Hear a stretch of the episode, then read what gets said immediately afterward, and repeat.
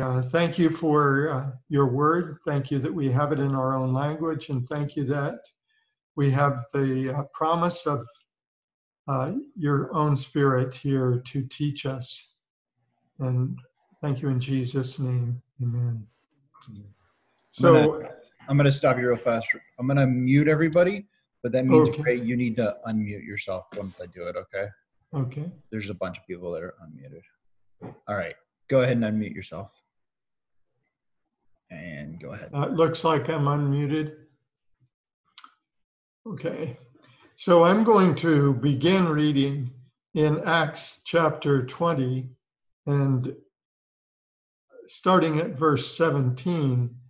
Paul had arrived at the port, port town of Miletus, and uh, from there he sent to Ephesus and called for the elders of the church. And when they had come to him, he said to them, You know from the first day that I came to Asia in what manner I always lived among you, serving the Lord with all humility, with many tears and trials which happened to me by the plotting of the Jews. Now I kept back nothing that was helpful, but proclaimed to you and taught you publicly and from house to house, testifying to Jews and also to Greeks repentance toward God and faith toward our Lord Jesus Christ. And see, now I go bound to, in the Spirit, to Jerusalem, and not knowing uh, the things that will happen to me there, except that the Holy Spirit testifies in every city, saying that chains and tribulations await me. But none of these things move me, nor do I count my life dear to myself, so that I may finish the race with joy and the ministry which I receive from the Lord, from the Lord Jesus, to testify to the gospel of the grace of God. And indeed, now I know that you are, uh, you all among whom I have gone preaching the kingdom of God will not see my face, will see my face no more. Therefore, I testify to you this day that I am innocent of the blood of all men, for I have not shunned to declare to you the whole counsel of God. Therefore, take heed to yourselves and to all the flock among which the Holy Spirit has made you overseers, to shepherd the church of God, which he purchased with his own blood. For I know this, that after my departure, savage wolves will come in among you, not sparing the flock. Also, from among yourselves, men will rise up, uh, speaking perverse things, and draw away the disciples after themselves. Therefore, watch and remember that for three years I did not cease to warn everyone night and day with tears. So now, brethren, I commend you to God and to the word of his grace which is able to build you up and to give you an inheritance among all those who are sanctified. I have covered I have coveted no one's silver or gold or apparel. Yes, you yourselves know that these hands have provided for my necessities and for those who were with me. And I have shown you in every way by laboring like this that you must support the weak. And remember the words of the Lord Jesus that he said, It is more blessed to give than to, re- to receive. I'm going to stop there. And um, a few more have joined us. We, we prayed and we started reading the scriptures, and we're in Acts chapter 20. And it hopefully you have some questions before you. Um, and we will have discussion, I hope, as well. Uh, the first uh, discussion question we have is to compare the terms used in Acts chapter 20 with those used in First Peter chapter 5 to describe the leaders in the church. Who wants to jump in?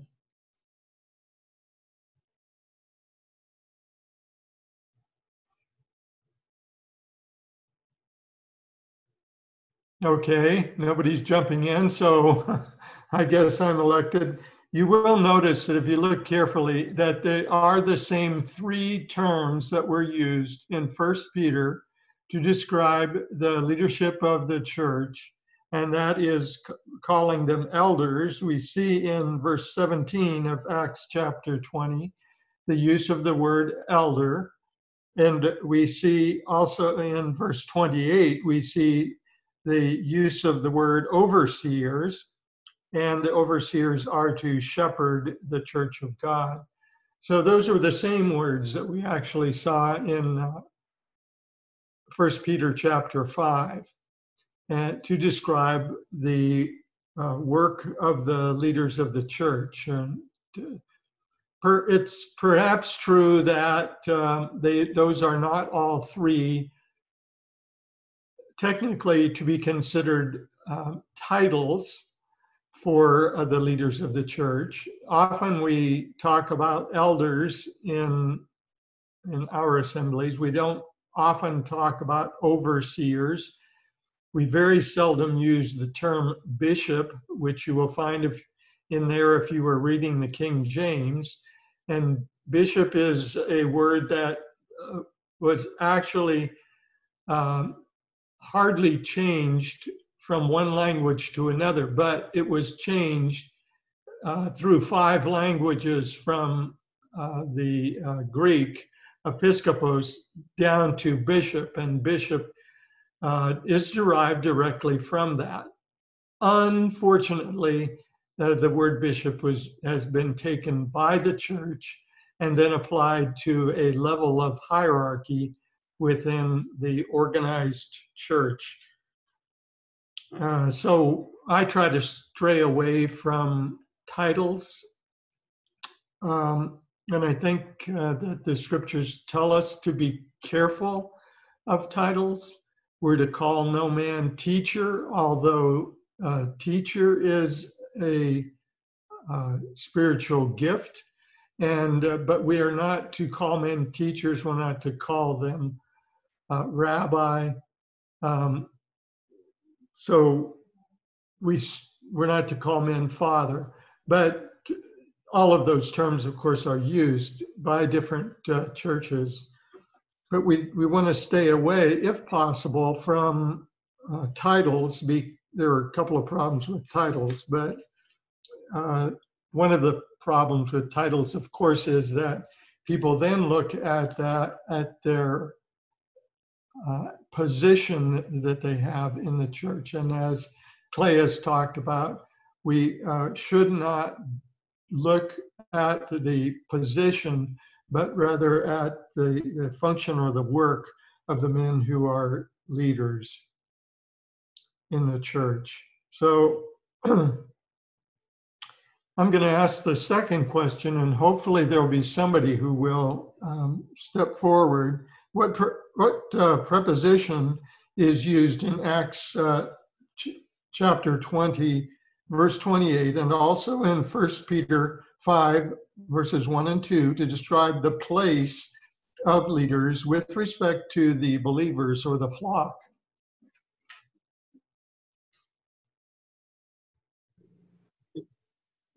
Feed. Say again. Feed them. That's not a preposition though, is it?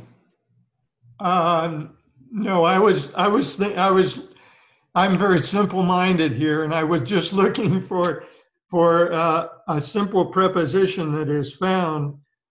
Uh, where, where are the elders with respect to the flock?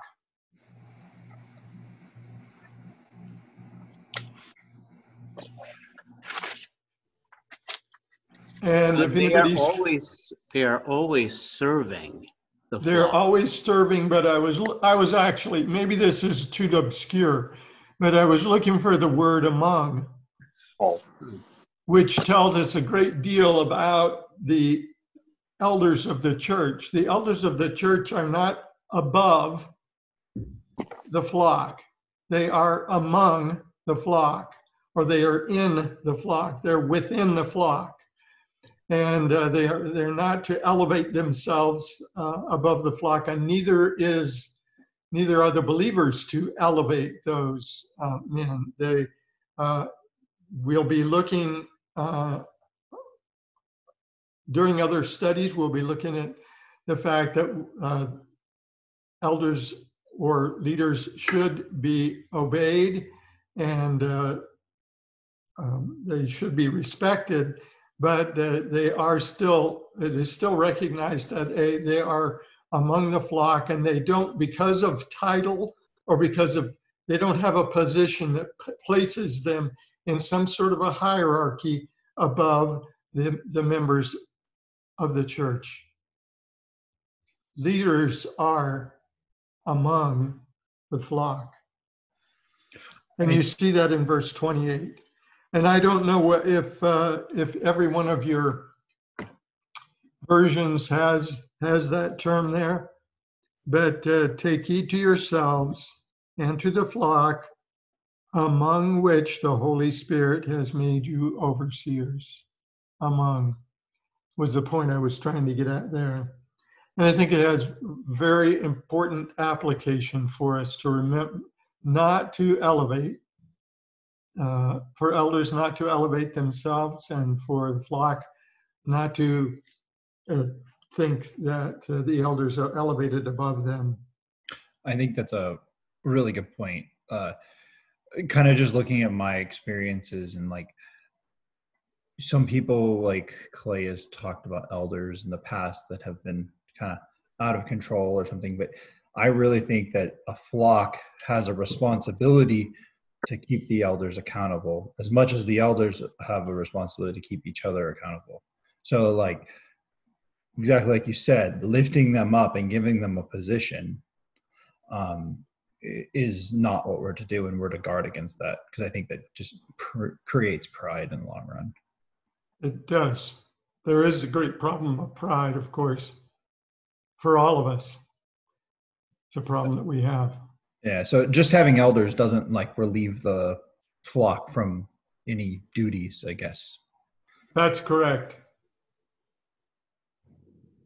And the gifts that are given uh, to those uh, to different members of of the body are to uh, equip everyone for the ministry uh, the ministry does not belong to the leadership. Ministry belongs to the entire flock, and the entire flock is to be involved in ministry and equipped by those who are able to equip them.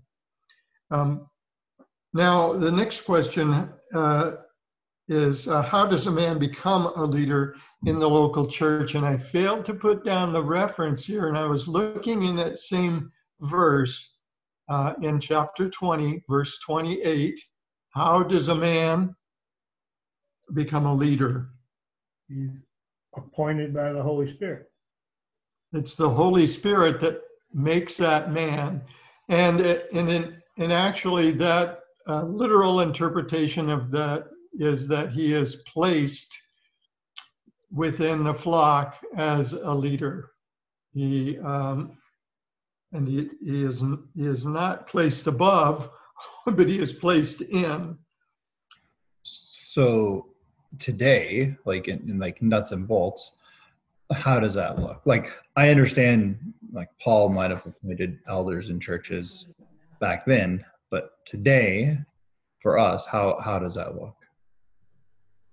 What that what that looks like is the fact that um, the Holy Spirit works in men's heart. Uh, the initiative is taken by God to work in men, and then men respond to the Holy Spirit working in their lives. And uh, their response is that they uh, begin to do the things that uh, leaders ought to do within the church. And I think that's one of the reasons why Clay really wanted to talk about what elders do first, because we need to be seeing before before we look at the qualifications of elders. We, we need to look at what elders do, and uh, we do not wait for elders to be found qualified and then appointed by someone, uh, and then they begin doing the work. But the Holy Spirit is working in their lives. They're doing the work of an elder, and then the um, body recognizes that those men are doing that work. And uh, and I, when I when I use that term recognize, I don't use it in any technical sense whatsoever. That means I see men doing elder work, and so I know they're elders.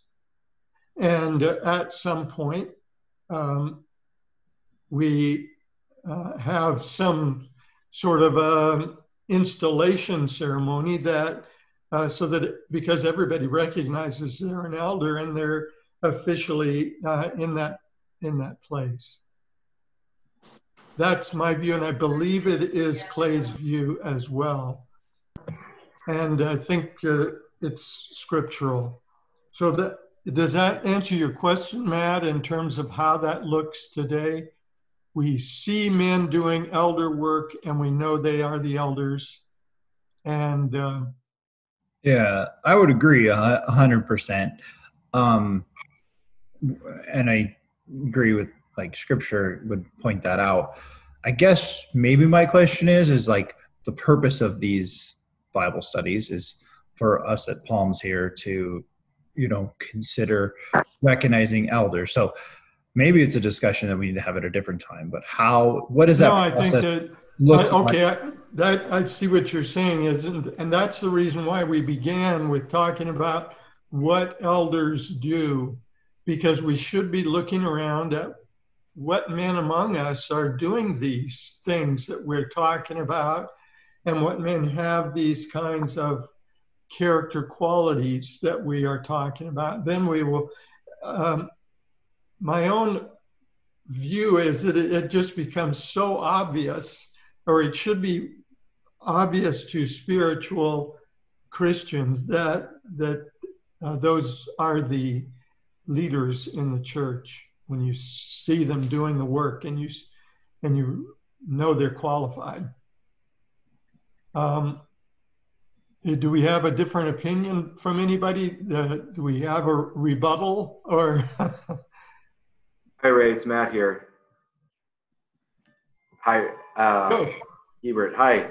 Um, no, I, I, I want to um, echo like really everything you said. I think you nailed it. And uh, I don't think being an elder is someone maybe vocalizing their desire to be an elder. Uh, it's someone that is living and breathing what an elder does, right, every day of their life, uh, whether they're in the light, in the spotlight, or behind the scenes. And the assembly as a whole sees that as the spirit of God is working with them, and then it's identified, and that takes time, right? And um, yes. I think all of us can relate to maybe over or elders that we've known that are maybe titled, but there's always someone in the assembly that is a true shepherd, and Yes. uh, they, they might not have that title. So it's really just. I always say to people, if you hear someone say, "I want to be an elder," I always say, "Well, just do the work.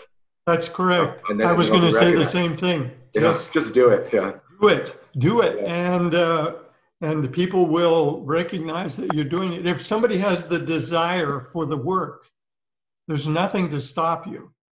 Just start doing it. That's right. Start uh, visiting people, and start uh, start a Bible study or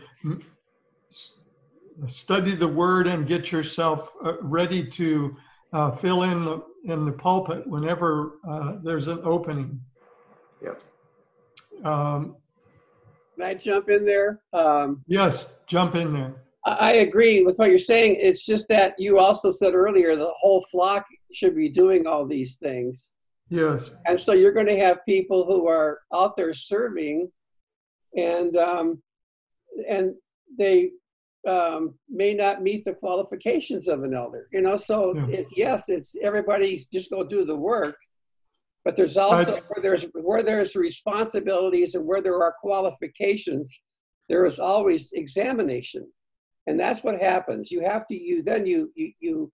What we have done in the past in the different elder boards I've been on is that we we come up with a name and we all look at him and like you say, Ray, he's doing so many wonderful things.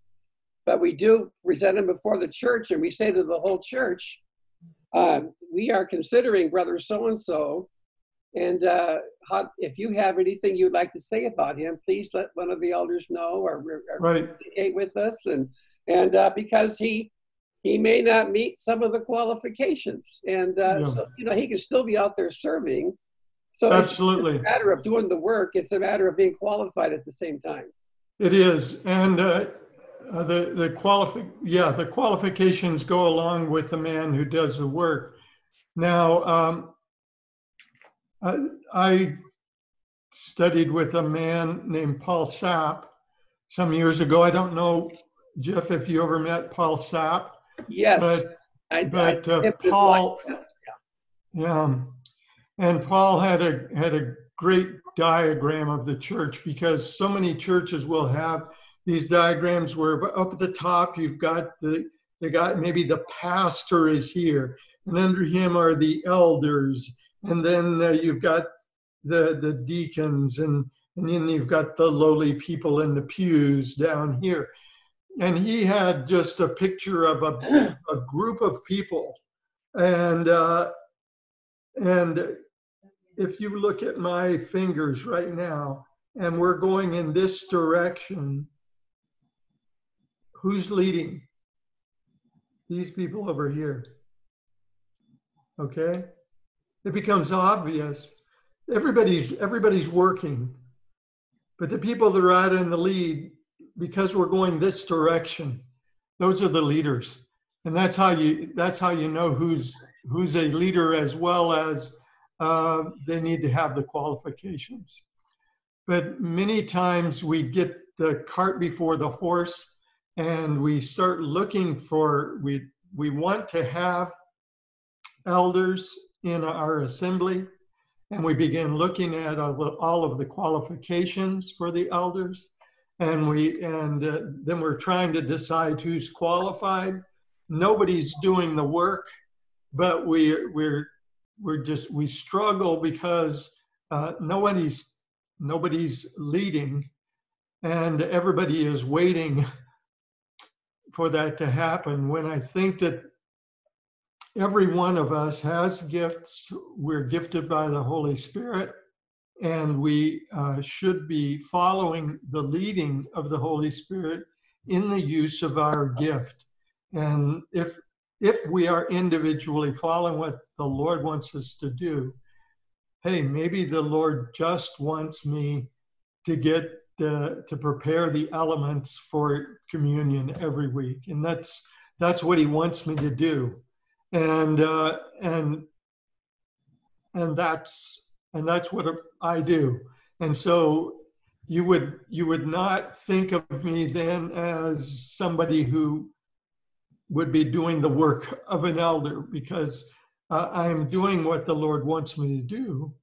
I'm I'm following the Lord's leading, and I might be gifted in certain areas, but that's as far as I'm going. And so we we need to we need to look for men who are actually doing the work. And, and we will be talking about the qualifications shortly, but uh, we wanted to talk about the work before we got to the qualifications. Um, is that understandable? Um, okay, the next question is uh, in verse uh, 28 there, what does the word therefore to what does the word therefore refer? And maybe this is one of my obscure questions. It's hard for you to figure out. But uh, I was taught that whenever there's a therefore, we need to figure out what the therefore is there for. Is that the first word in the verse? My version doesn't have it. Your, oh, yours doesn't have it. Yours has, Mine says be on guard. oh, okay, In verse 20, 28, right? yes, okay.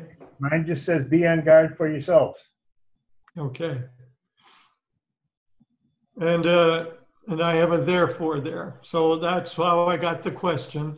And whenever we see that, we, we look back and we see on what is uh, Paul basing what he's saying there. Um, what is the therefore all about? What has Paul just talked about, in other words? How did he lead up to this? Well, the first thing is, is he's no longer going to, they're no longer going to see his face. So they need to step up and take, be an example of what Paul has talked about from verse 17 on. Right. He, So He- the, the, the near context is, is uh, doing something about the fact that he's not there. However, at that point, they, they, they were elders and he was, uh, he was an apostle passing through. But I think what, and he would, he was in, though Paul was not uh, an elder in any local church, he he had obvious leadership within the the whole church, the church which is Christ's body. And Paul here is is saying and is appealing to them on the basis of what his lifestyle has been and and what his teaching style has been. And so uh, and so questions five and six are uh, what words in this passage uh, describe Paul's lifestyle or describe his um, teaching style. Um, verse 18 says he was with you the whole time and he was in tears of in, with tears and with great joy okay, and he held nothing back regarding the word of god I think that's a, that's a very good point because he doesn't just say that one time. He repeats it more than once. He says there that he holds nothing back. He also says up in uh, 26 and 27 that uh, he is innocent of every man's blood, for he's not uh, shunned to declare the whole counsel of God. So there is, is something to, right there. What's his teaching style? His teaching style is talking about the whole counsel of God. He doesn't uh, have certain hobby horse that he teaches on, but he teaches the full counsel. And uh, so that that is, is part of his example that uh, he is wanting uh, others to imitate. Ray, Other would you- you see. Hi, Ray. Uh, Yes. would, would you, Matt here. Uh, maybe another add-on too, uh, to Brother Welsher's point here, as um, Paul served with humility, right? And uh, he, he didn't. He wasn't concerned about his pedigree. There were many times Paul could have easily bragged about who he was and where he came from and how intelligent he was. But um, I think you see that in verse uh, maybe 18 through 21, right? About serving with humility and being with all the people probably a key ingredient for most elders It or for it is elder. very, it is. There's no doubt about that. It requires humility for men to work together. It requires a great deal less humility to um, work on your own. Mhm. And uh, cooperating is, is something that requires uh, uh, humility. he says he says in verse 20 that he taught publicly and from house to house i'm going to take that house to house meaning privately or individual counseling possibly Yes. So different styles. He didn't have just one style of teaching, did he? So you don't go to church and be an elder on Sundays and stay at your house minding your own business the rest of the week. Right. And, or- and it also is uh, the point that an, a man may be an elder who does not have a great pulpit ministry. He, he may, his teaching, his uh, teaching may be uh, in small groups. His teaching may be um, one-on-one, uh, getting together with people and uh, and and going through the scriptures together in a small group or individually. Cor- Very good. Thank you, David.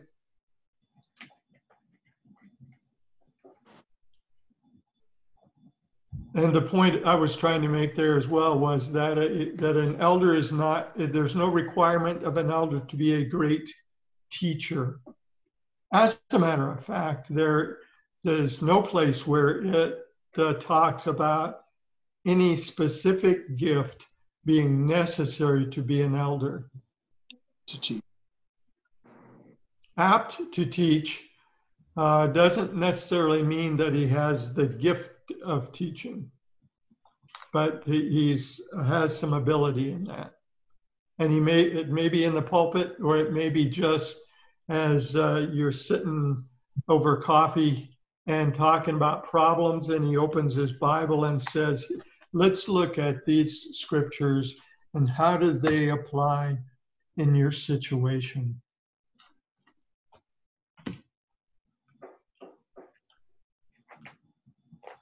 Well, there's, I'll, I'll run through some, some words that I saw that uh, the first and most important thing I think is uh, in verse 19, the fact that Paul knew that he was serving the Lord. And every leader of the church has to have that top priority in mind that it, he is serving the Lord. Uh, we are, are not, we're not in it to um, to have position or or prominence over other people. Serving the Lord, um, I think that uh, there's integrity and courage in uh, in here. And later on, Paul says that he is not covetous. He talks about the fact that he worked uh, to provide for himself and even for others, and that we should support the weak. So the, those are, I think, lifestyle uh, lifestyle things that for every one of us, I think uh, we're uh, everyone there that is not retired or uh, of a retirement age, you're probably going to be uh, holding down a job while you're working within the assembly. And that's part of what Paul did at times. Uh, and that has been called the tent maker um, idea because Paul was a tent maker and he worked within his trade in order to provide for himself and even to provide for many times for his whole team. So that, something I've actually talked with a few people about. I know, like right when we first came to Palms, uh, we were going over uh, "Don't muzzle the ox" and, and, a few things like that, and we had a little discussion on elders receiving compensation, which is an interesting topic, and you know can be highly. It, it is, yes. It but is. I think this is a great point in in this. He held a job. He took care of himself, but the church at times helped him out when he needed. So yes. when it was costing him or he was at a detriment because of the service he was giving the church, the church helped him. So yeah. I, I would kind of make this as an argument as we don't need a paid position, quote unquote. But the Bible does provide for people to be compensated if they are in need for the work that they're doing for the church. So if an elder is driving, I mean, we've we've got people in Buckeye to Chandler to North Phoenix. For an elder to do the work and to visit homes, eh, that's going to take a huge time commitment and cost and fuel and you know all of this. So you know, if an elder wasn't in a position where he had enough money to pay for that stuff, I think it's more than welcome for the church to you know help out in that burden a little. Yes. And in, in a biblical example, there there isn't much example of of uh, anything except that Paul was uh, supported at times by churches that he had been to previously, and they wanted him to be able to continue to work in new areas. And so they supported him. But I, I don't think you can find an example of Paul actually being supported by uh, the church that he's working in, or the people of the town where he's working. Although uh, he, he was offered hospitality, he lived with, uh, with different people at different times. And uh, those are the kinds of things that uh, aid in uh, accomplishing the ministry.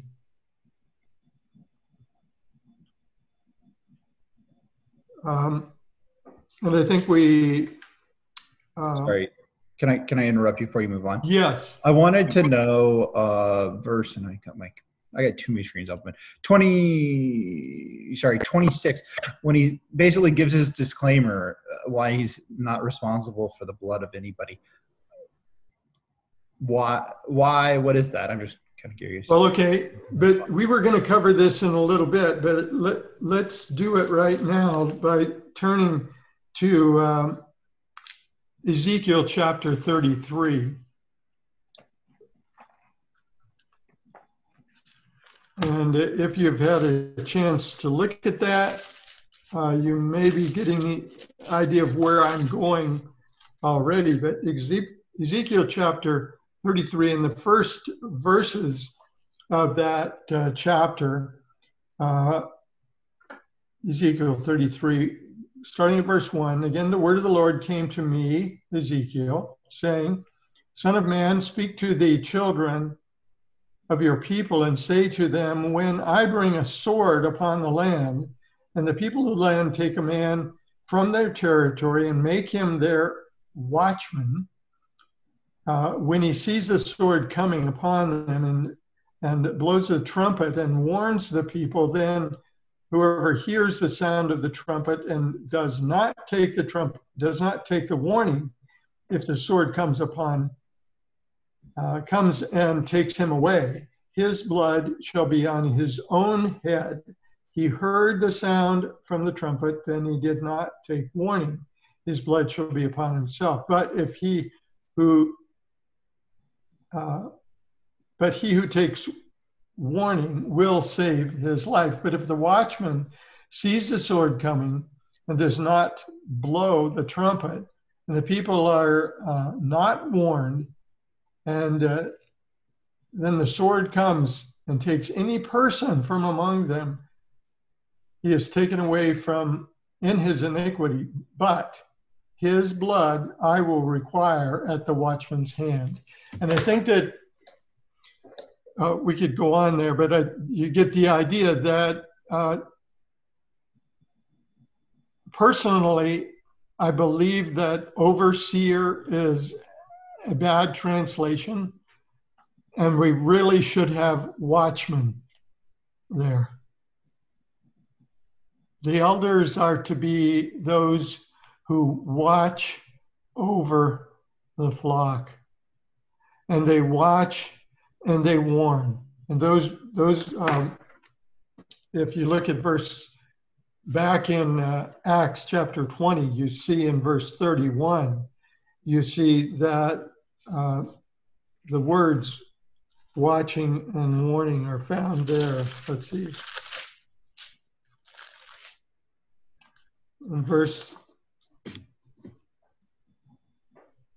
verse 31 therefore watch he's talking to the elders he's talking to the overseers or watchmen we could call them and he's saying uh, watch and remember for three years i did not cease to warn everyone night and day with tears. Paul had been watching and warning. Therefore their blood was not on, on his hands because he had uh, given the, he was what, watching over them and giving the warning. And I think that is something that is many times missed and and it, and that's why I made a question of it. The, the question uh, uh, is number nine, but the the importance of the of the function of the leadership to be watching over uh, the flock and warning the flock when things uh, are going wrong. Right? Yes. I think, um, as Paul said, he declared the whole gospel to him. He didn't just go to them, preach the gospel, get them saved, and run off and leave them. He also discipled them. He taught them how to live a godly life, not just receive salvation. He gave them the whole package. Therefore, he gave them everything, and he's guilty of not withholding nothing. Therefore, if they choose to do something wrong or different or, or Yeah. decide they don't want the Lord, that's on them, not on him. Now, of course, that's that's correct, David, and, and also the, the important thing as well is that we need to have the right attitude when we're doing that. We can't be like the watchman who's saying, "Okay, I warned you. It's your fault. Bad on you, but not my fault." And uh, you know, we can, in a way, we can warn in that way that is hard to accept sometimes. But when uh, when it speaks here about the watchman who is constantly watching, watchful, alert, vigilant in guarding the flock and warning the flock. Um, uh, there's a there's a there's a heart attitude there Mm-hmm. you know not not just a sterile going through the paces and performing that function uh, the that watchman that watchman really cares about the flock and you know the our our good shepherd gave his life for the sheep. And those of us who would desire by God's grace to be under shepherds should have that same attitude of, you know we're we're we may not give the ultimate sacrifice of our of our life's blood. And of course we can't uh, we can't save people but we are going to make sacrifices and there are going to be things in our lives that that we'll have to forego in order to uh, do all the things that would be required of a leader in the church. So I have a question. I have a question slash comment, um, um, and I'm going to have to go back a little bit in the conversation from about five minutes ago. But um, so over the years, I, in my experience, most of the time, uh, the elders I've known are um, on most occasions middle-aged to older. But then on some, in some cases, I know of that there are elders that are a fair bit younger, like in their early 30s even and then with a young family um, to take care of. Um, I've discussed with a couple people should there should they kind of know when if they're doing it that young should they know when they need to take a break to make sure that their family is cared for? And when they've reached the point where they can't um, they've worn they're kind of worn out in the position should they pass it on even then? Or should it be for is there is there a time frame where you need to be an elder? Uh, like how long? Well, the scriptures do not, we can easily say that the scriptures do not tell us how long you have to be an elder. And uh, if you, uh, and if, and uh, there are times when, because of health, for many reasons, people may need to step down, people move away, uh, lots of reasons why they can't be elders anymore. And your point is very valid, Danny, in that when a man sees that his family is suffering because of his uh, giving himself uh, to responsibilities within the church, then he need he needs to um, the evaluation needs to be done very carefully. God ordained the family. Mhm. so stepping down isn't really it's not a bad thing it's not a No. it's, there isn't a time when it it uh, should happen Thank specifically. you. Just as Thank whatever you. works best. That's true.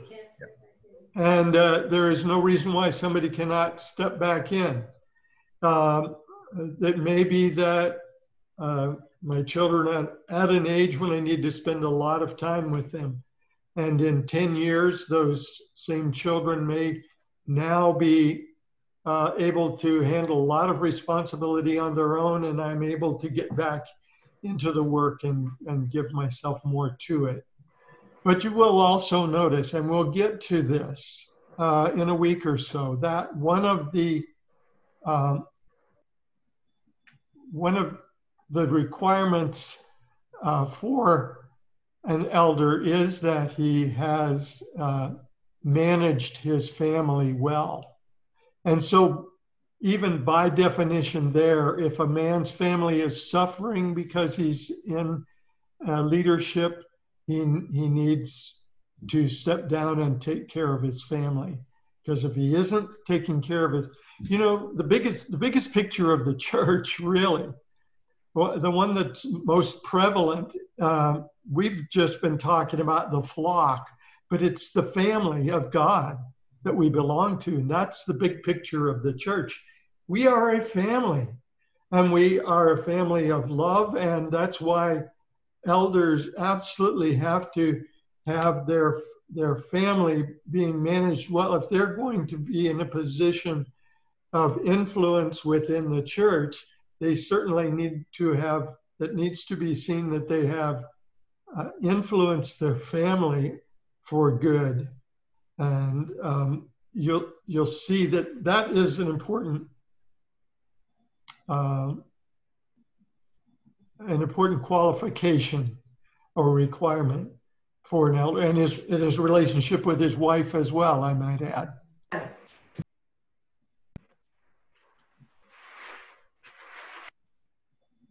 I'm trying to be quiet for a minute to see if anybody's got a question there for me. Um, Matt has a comment. Matt Hebert, go ahead. I don't know. I, I know, Ray. Yeah, you nailed it. So, um, and good question, Danny, because we can all relate to uh, maybe knowing individuals or even falling into uh, and, and unintentionally into the trap of even in our own ministry or doing work for the Lord where family takes a hit, right? yes. And um, I'll never forget in personal life, a preacher telling me once, he said, Matt, like God gave you your wife. I was very busy downtown and and he said, and your children, and that's number one. And don't let that take a hit where you're managing, you know, uh, maybe gospel work, but your family at home needs you too, right? And so unintentionally, with a, with a desire to serve the Lord, we can fall into that. And um, even as elders, right, uh, where you're constantly tending and visiting families and visiting, and you put so much care and love for other families, and you don't realize your own family's taking a hit. And some of us have young families and kids. Our kids need us, right, guys? And um, it's very tough sometimes to answer Danny's question. I, I know a younger brother in, a, in assembly back in Illinois. He's an overseer or a shepherd or an elder, and uh, he does a great job at it. But with four kids, um, it's tough, right? And uh, they really don't see him much, frankly. So we have to be careful with that.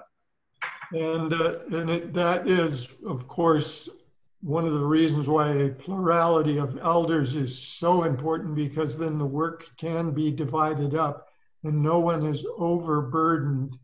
Uh, and and the and uh, more elders, of course, uh, help to do that. And then uh, the other thing is that elders need to learn to delegate uh, everything that they can and not try to do everything. Um, but that's another topic. Um, Yes, and providing too that each one of the oversight or shepherds is actually shepherding the flock, so it doesn't fall all on one person as well. It's one of the big Yes. things. that's right. Yeah.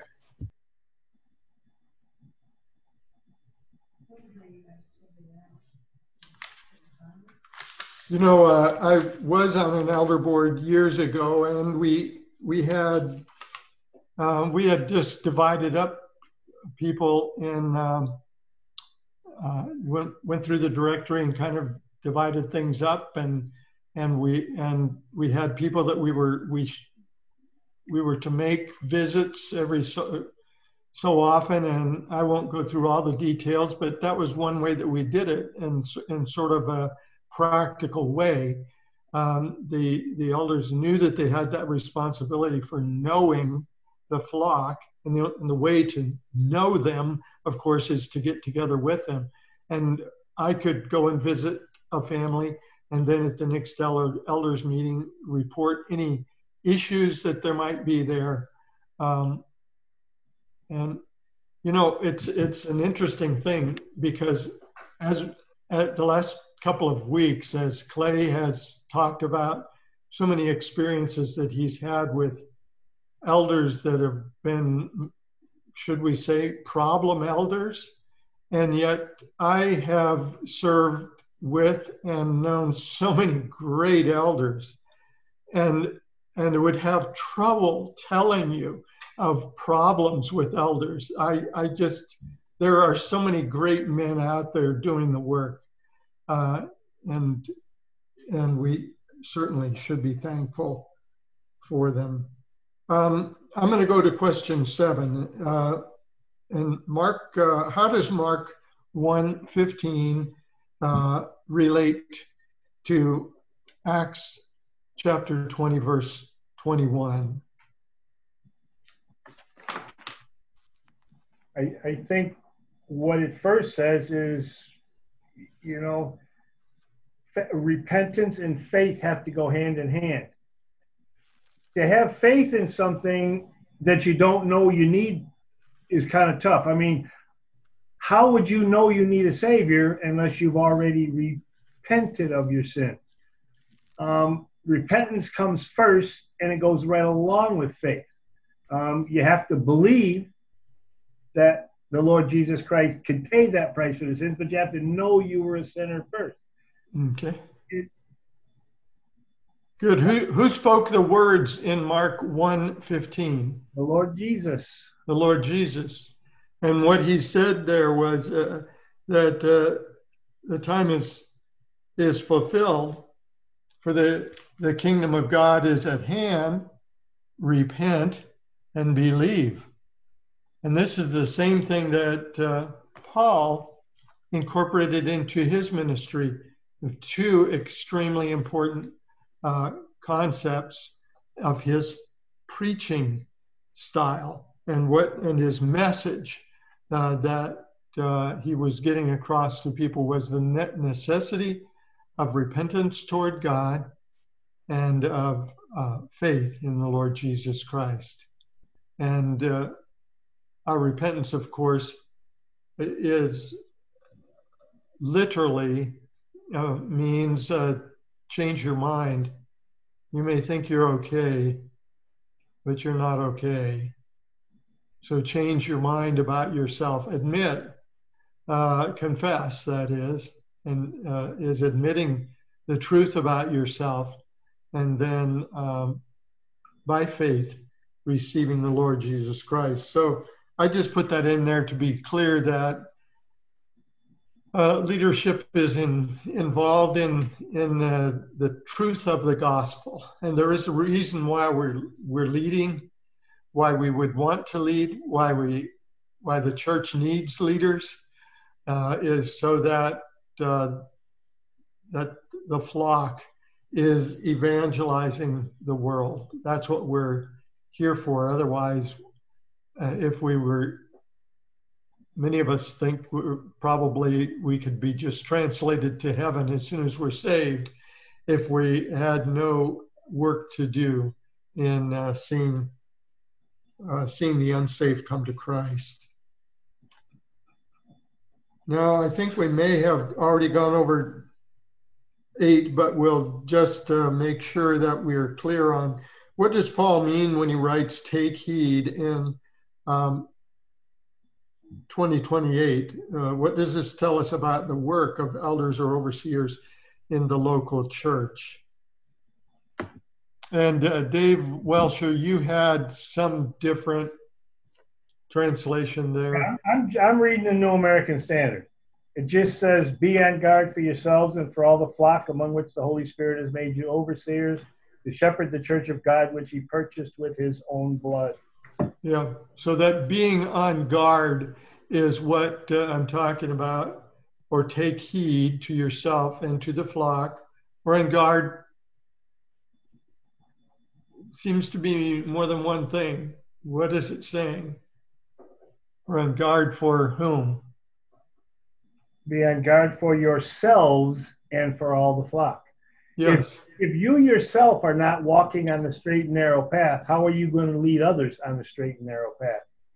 And you know, shepherd's job is is protection is, is very important. Yes, feeding the flock is good, but it doesn't do any good to fatten them up so the wolf can eat them. They're both important, aren't they? Yes. That we can't, we cannot just uh, boil down the uh, the work of a leader into one function only. It, it seems to me in this verse, I mean, the Lord Jesus died to provide eternal life for us. Yes. What more what what possibly could we guard with more zeal, with more pressure, with more awareness? What's more precious than that? Right. Like false doctrine and false teaching, you as we all know, just look around at the churches around you and, and these various cults and other religions. False teaching has done so very much damage. A little bit of yeast goes a long way. And in in this uh, and what as it goes on into the next few verses, it talks about the fact that the leadership can be um, mistaken. Uh, that can be a problem, one of the dangers. And another danger is, of course, if somebody within the assembly uh, begins to lead people astray with, with a doctrine that isn't true and, and lead them away from the truth. And generally, uh, that also involves following them. And uh, it, it's scary enough when someone from the, we have to protect ourselves from someone from the outside coming in. It's really scary that we would have savage wolves sitting next to us in the pew or sitting a row behind us. You know, but the, but the reality of it is something that Paul yeah. could see was going to in, was inevitable, and uh, and we need to be alert, and we need uh, to be constantly vigilant, so that when we when we begin to see it occur, we can deal with it. Isn't that a, another point to knowing the flock? Yes. I think as as we get to know people and we get to see their tendencies in different areas, it's going to give warnings. It's going to give early signs of maybe something that's not quite right. Maybe it's something like you, you're talking about the the truth of the gospel. You know, maybe there's something in their in their gospel that's just a little bit off, and I think we can as as shepherds, they can see that and kind of uh, do like um, uh, names are skipping me right now, but the couple in the New Testament that took uh, the Priscilla man, and Aquila. Yes, took Apollos aside and, and taught him the way more perfectly. Mm-hmm. And by the way, ladies, that is uh, an example of the way that um, that you can use your gifts because it was a husband and wife team there in their home that we're able to um, work with Apollos and put him back on the right road. Um, hey, this is David. Yes. I relate, I relate this take heed to uh, the putting on the whole armor of God. Like the Boy Scouts in which I was trained, we were told to be prepared. so, the church, the elders should be prepared for the next verse, grievous wolves are going to come in. Yes. 18. It doesn't say they might come in, it says they're going to come in. Yes. Do you want to? We said we skipped nine. We already did nine. Do you want to finish number 10? And we're getting short on time. Are we getting, okay, I'm sorry, I haven't been watching the time. To whom and to what does Paul commend the elders from Ephesus? And uh, how does this connect to uh, Acts chapter 6, verse 1 through 4? Uh, so the the verse that I'm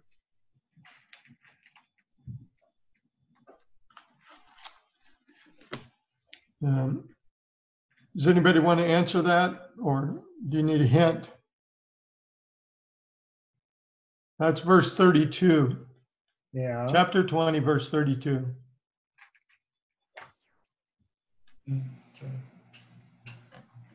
The grace of God. We're committing people to the grace of God and to his word. Is it not right? To God and to his word. Now, as we look at uh, Acts chapter 6, what do we see there? Does anybody, do we need to go to that? Uh,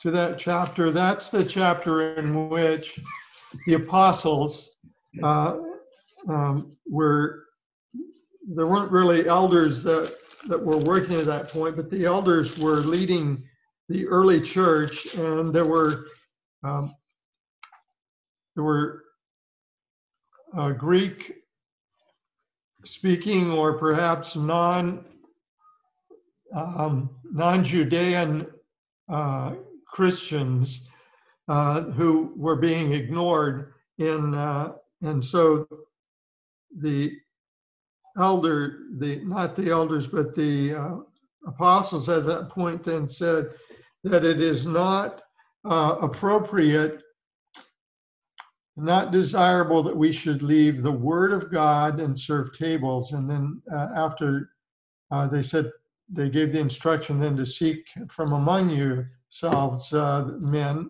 who are appointed to do that work.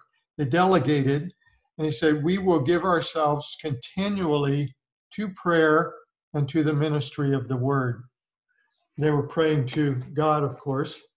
And uh, so the, the connection that I see there is that the elders and the, the leaders of the church need to keep their priorities straight and delegate any kind of thing that they can to someone else uh, that can handle that responsibility. And notice they did, they delegated it to spiritual men, men who were filled with the Holy Spirit, men who had a good reputation. Uh, they didn't just delegate it to anybody, any warm body that they could find, but those things were delegated because they had to keep their priorities straight.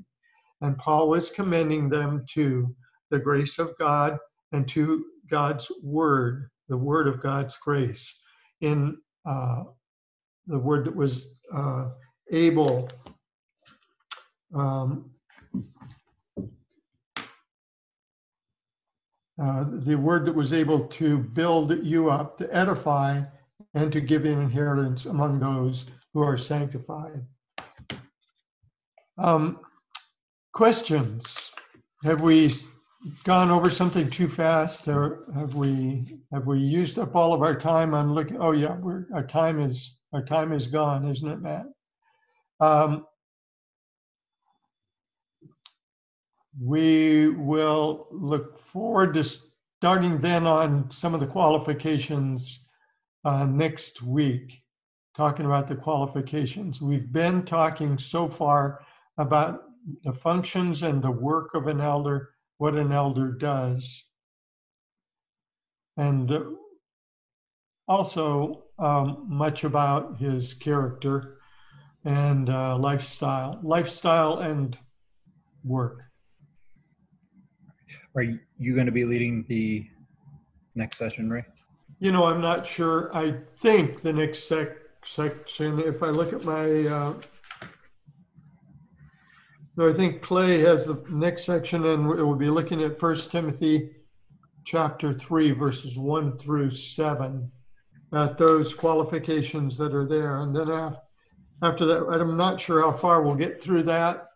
And then, uh, and then I'll take the section in Titus where it uh, has slightly different qualifications, but many of the same things. I don't know if any if everybody saw it, but uh, just before we close, uh, Matt Hebert left a message on the chat. Shad Sluter, so it's Shad and Cynthia. They've joined us a couple of times uh, on Zoom. They're here in Phoenix, but their daughter was tested for COVID and it was positive, and actually she's being taken to the ER because she's having a hard time breathing. So um, please keep them in your prayers. And her first name again? Christy. Christy. Okay. Uh, I think she's like 20. They were the one of the couples that were going to come on Sunday, as far as I know. So I Oh. did an update on her as well, and I guess she is doing okay right now. She's like stable and breathing okay, but she is in the ER. So Okay, thank you, Emily. Let's pray. Father, we, um, we thank you for what we've studied this evening. Thank you for the fact that we are not left to our own devices, but we have both your word and your spirit to help us as we look into this area of leadership within the church. So we thank you for, for the time that we've had looking at the, that topic. And we, we pray for Christy right now. We ask that, Father, you uh, would give the doctors wisdom in doing just the right thing for her at this time. We pray that uh, above and beyond anything that they can do, that you would preserve her life, that you would protect and and and help that her illness will resolve quickly and without uh, any um, hanging on results. And we just pray that you would that you would do that for her, for the family. We pray that you'd give the family your peace as only you can give when faced with uh, crises such as this. So we pray that you would help them. And uh, we pray too that somehow they would be able to um, not be um, kept separate from their from their daughter. Um, we just we pray that uh, you would work in all of these things in Jesus' name. Amen. Amen.